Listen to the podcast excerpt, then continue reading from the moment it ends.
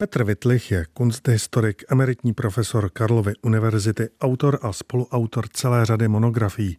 Namátkou jmenujme Česká secese, Bohumil Kavka příběh sochaře nebo Horizonty umění ale hlavně je Petr Vitlich jeho českým rodákem. Narodil se 23. května 1932 v Českých Budějovicích, v nich chodil do obecné školy, měšťanskou školu pak navštěvoval v táboře a v táboře a Budějovicích také začal svá studia na reálném gymnáziu. Vzpomínkám Petra Vitlicha právě na jeho dětství v Jižních Čechách, na slavnou divadelní rodinu Vilských, z které pochází, bude patřit dnešní vydání pořadu Jeho Češi. Příjemný poslech vám přeje Filip Černý.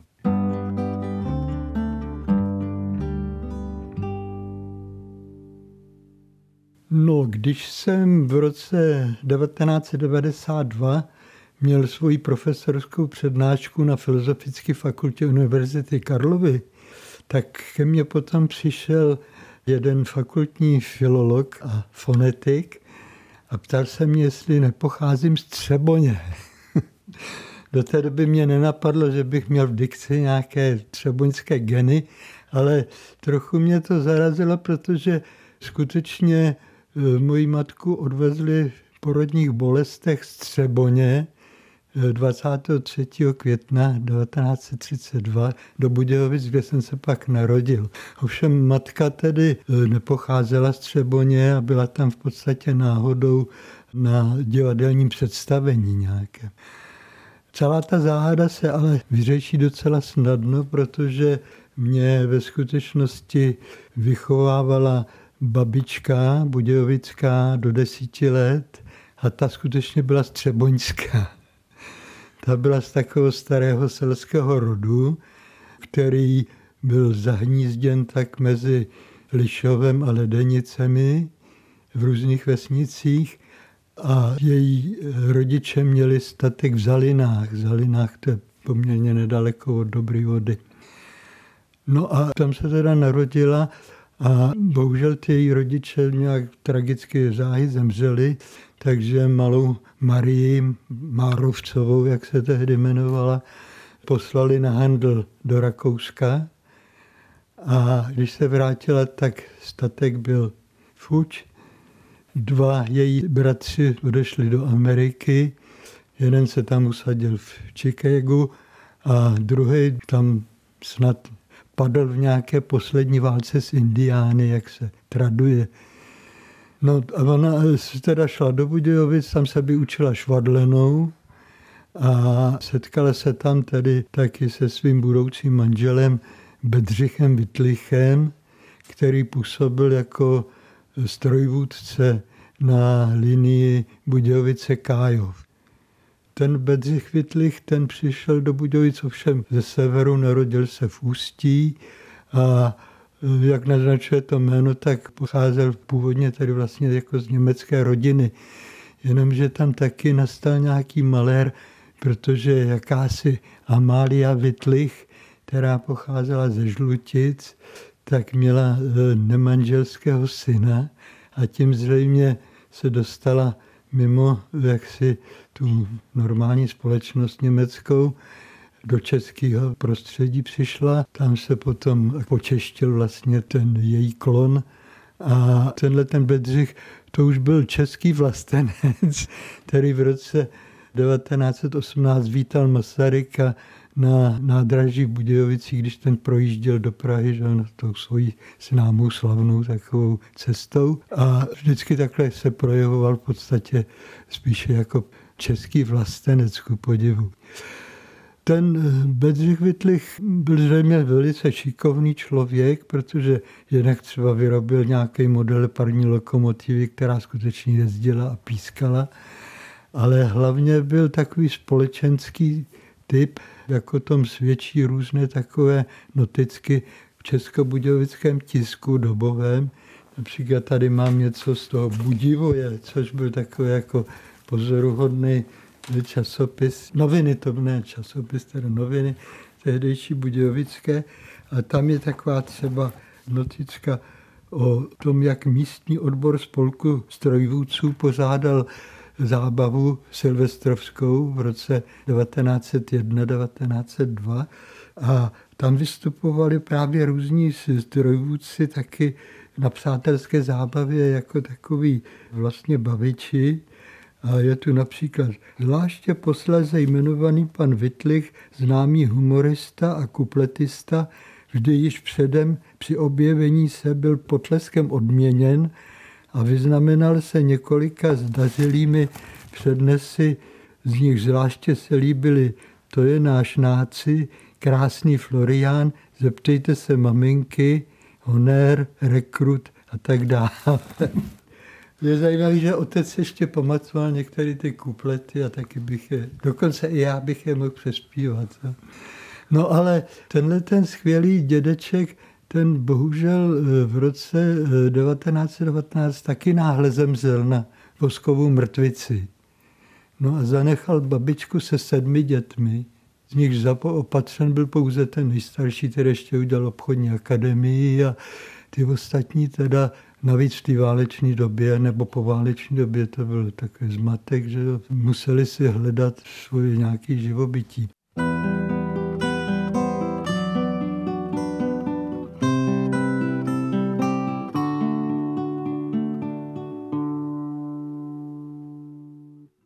No a otec to vyřešil tak, že šel vlastně ve šlepích to dědečka a když mu bylo 16, ten dědeček zemřel, když mu bylo 14 a když mu bylo 16, tak takzvaně utekl k divadlu. Stalo se to na Hluboký, kde byl nějaký soubor, něco hráli a on se osmělil a šel za principálem a řekl, že by se tedy připojil. A on mi řekl, aby si vzal bílou košili a objevil se v trhových svinech a tam hned to pověděl nějakou úlohou. No, bylo to zřejmě velice dramatický. Ale takhle začal otec opravdu od píky. Potom byl v nejrůznějších souborech, takovýchhle venkovských, dokonce těch slavných červíčků, kde houpal na kolenou mladého Rudolfa Hrušínského. A Začátkem 30. let potom založil vlastní takovou skupinu, která se jmenovala Dobrá opereta a s ní si jezdil skutečně po městech českých jezdili a hráli různé tedy operety. Dokonce na to měl nakonec, zase tady mám třeba národní listy z října 1934, tak tam mají docela jako pěkný jako článek o té skupině. Je pochválená, že má dobré hlasy, že skutečně zpívá a nikoliv neodbývá to nějakým parlandem a podobně. Takže to mělo jaksi určitou úroveň. No. Byl to ale rodinný podnik, protože otec vlastně umožnil těm ostatním sourozencům, aby našli svoji dráhu, řekněme, životní, ten o něco starší Bedřich, ten potom hrál v Olomouci v divadle a pak taky přišel do Budějovic a po válce byl v Karlínském divadle jako herec a taky bohužel zemřel rychle v 51. roce předčasně. Pak ty tety, teta Vlasta, ta hrála v Budějovicích. Oni se totiž vzali divadelní jméno Vilský. Vlasta Vělská, to myslím, se tam objevovalo v Českém divadle Budějovickým potom až do 60. let, myslím, hrála dokonce. Teta Anda ta nějak trochu ohluchla, takže dělala spíš gadrobierku v těchto těch. A teta Jarka, ta měla takovou krátkou dráhu subrety tady v pražské uránii, až potom uhranula nějakého bohatého pána a s tím se teda vydala, odešla do privátu. A ten nejmladší Boža, ten bohužel taky hrál v tom divadle, ale ten předčasně taky zemřel na nějakou rakovinu nebo podobně. Čili vlastně kromě toho nejstaršího Zdeňka, který byl takový obchodně zdatný a pak dal určitou kariéru u Bati a nakonec skončil jako obchodní ředitel Československém rozhlase, ovšem na začátku 50. let, takže to zase bylo takové velice dramatické a taky chudák zemřel v 53. roce na mozkovou mrtvici z tohohle toho v podstatě. No, takže měli ty sourozenci takhle jako velice pohnutý osud a hráli potom tedy v českým divadle Matka byla taky herečka, taky původně z takové jako herecké rodiny. A Tohleto divadlo jihočeský, to jak známo, mělo taky obtíže, protože v Budovicích bylo ještě německé divadlo, to vlastnilo budovu divadelní, tedy jako dominovalo tam a potom zvlášť teda za války samozřejmě za protektorátu se stalo to české národní divadlo, jak oni tomu říkali, neúnosným v tom budovickém prostředí, který ovládli opravdu ty nacisti silní, že ta v tom, bohužel tam byla silná taková v těch Budovicích německá menšina, která šla tímhle tím směrem, která se takhle radikalizovala. Takže za Heidrichiády potom paní ředitelka Řábková šla do koncentráku, intendant Stejskal byl popraven že jo? a divadlo muselo podejít do tábora. Tam potom bylo až do konce války v podstatě. No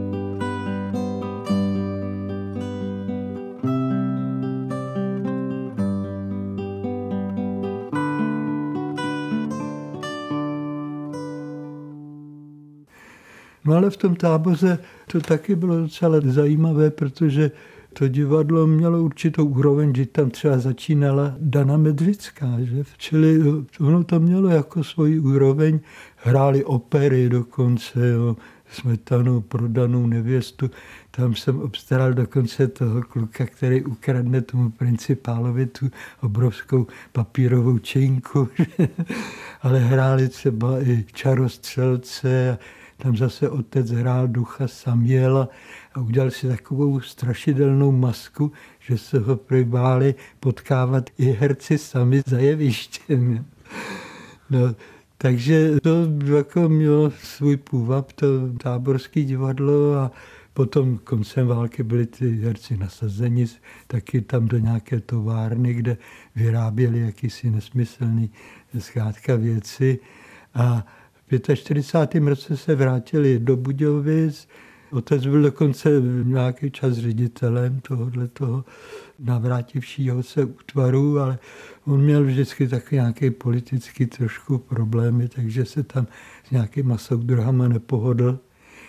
Tehdy se odehrála také zajímavá taková anekdota kolem toho našeho jména, jo, protože oni mu soudruzi navrhovali, aby se počeštil to jméno, což by vlastně nebylo problém, protože když se jmenoval, používal pseudonym Vilský, tak se klidně jmenoval Vilský a ten nejstarší strýc taky skutečně se počeštil, protože ten zase měl židovku a za války se jí tedy nezřeknul, takže taky šel někam do koncentráků. A tak ten se zlobil hodně na to, německý jméno, ale otec se nějak, jako se mu tohle nelíbilo, že s ním takhle nakládají a řekl jim, ať se přemenuje nejdřív soudruh Gottwald a potom se přemenuju taky já. A bylo ticho a bylo, byl konec, bylo, bylo to v pohodě. No, nicméně se tam, jak už nepohod eh, s těma novýma kulturníma takovýma telegrama a odešel potom do Plzně, my jsme se v 640. roce taky přestěhovali do Plzně a tam potom hrál v městských divadlech a potom taky nějak už jako končil. No. Takže to byla ta odezá jeho českého divadla, který takhle naše rodina víceméně doprovázela.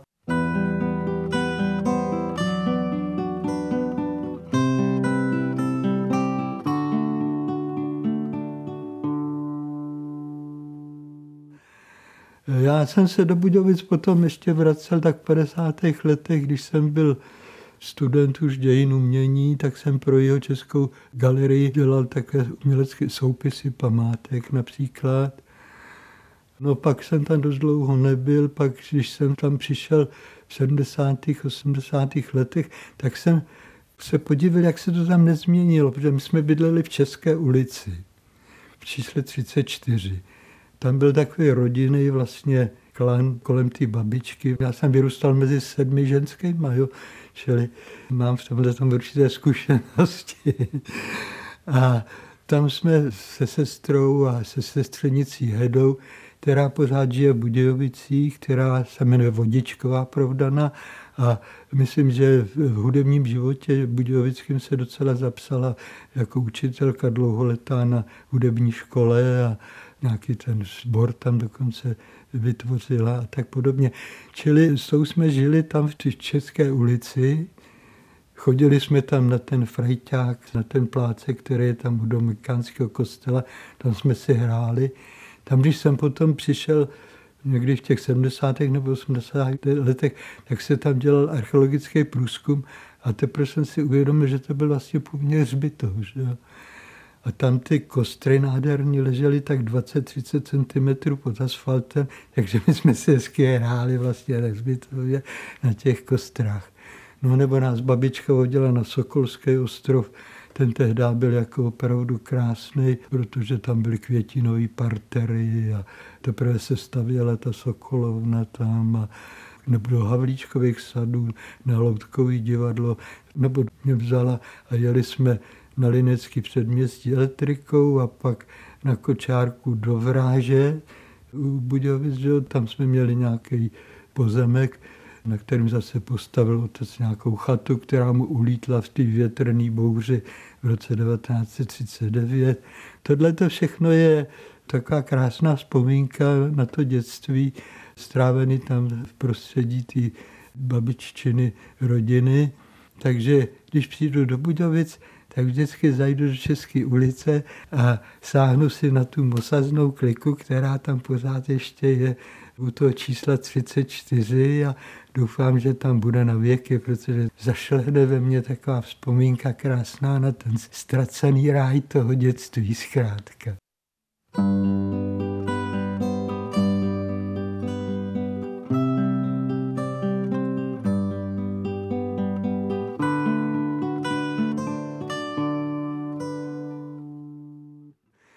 Ty Budějovice se hodně do mě zapsaly, protože nakonec ten impuls k tomu, abych se stal historikem umění, přišel a zase od ty babičky, ale i takovým kuriozním zase způsobem, protože oni si s dědečkem pořídili zřejmě po té svatbě na výzdobu své ložnice nikoli svaté obrázky, jak to bylo zvykem, ale velkou olejovou reprodukci obrazu Oldřich a Božena od ženíška.